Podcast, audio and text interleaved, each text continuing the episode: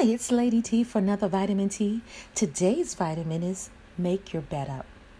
Yes, make your bed up. I know you're busy. I know you might find no real use or purpose in it, but I wanted to encourage you today to take the time and make your bed up.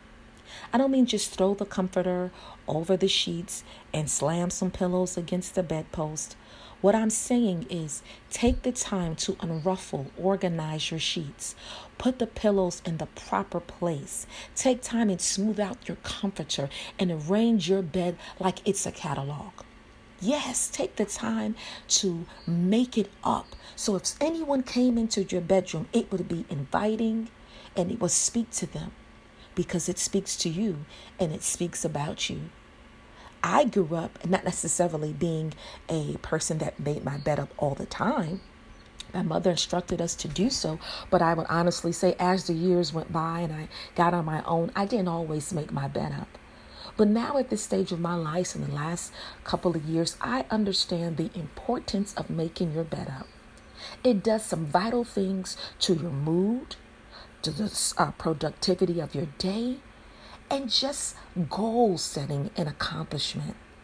When you make your bed up in the mo- in the morning, it tells, uh, it speaks, and it kind of echoes and sets the standard for the day that I've got something done. It changes your mood and makes you feel like I have accomplished something, which means I will accomplish other things. It lightens the mood, it takes out the stress. It also begins to motivate you to tidy up the rest of your room. Those clothes that were on the floor, that laundry basket that's half held up, your dresser that has kind of a hodgepodge of things. Guess what? Once you make that bed up, you'll start moving to other parts of your bedroom and then other parts of your life. Your day will be filled with a zest to get things done. Whatever you went to bed with that night, whatever weight and sense of angst that you went to bed with, today, something as simple as making your bed up will speak to you and say, you know what? I know I thought that was impossible, but now I feel inclined. I feel strengthened and charged to tackle something else again. Making your bed up is not just an act, it is symbolic of who you are, what you can do, and the fact that you can get it done. Does that mean that people that don't make up their beds are any less successful, any less mo- motivated? No, it does not. But I can tell you, making up your bed is like a shot in the arm. And truth be told, it's not that we're so busy. It's not that we got so much going on.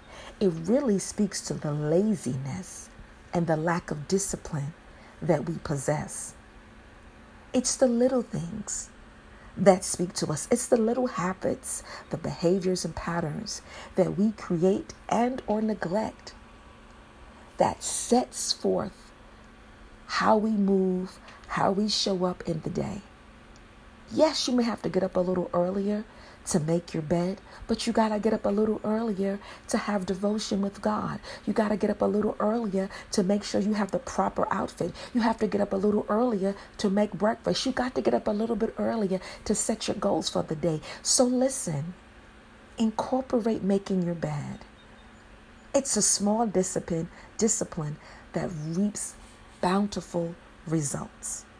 This is Lady T for your vitamin T for the day. Just start making your bed up. Until next time, be well.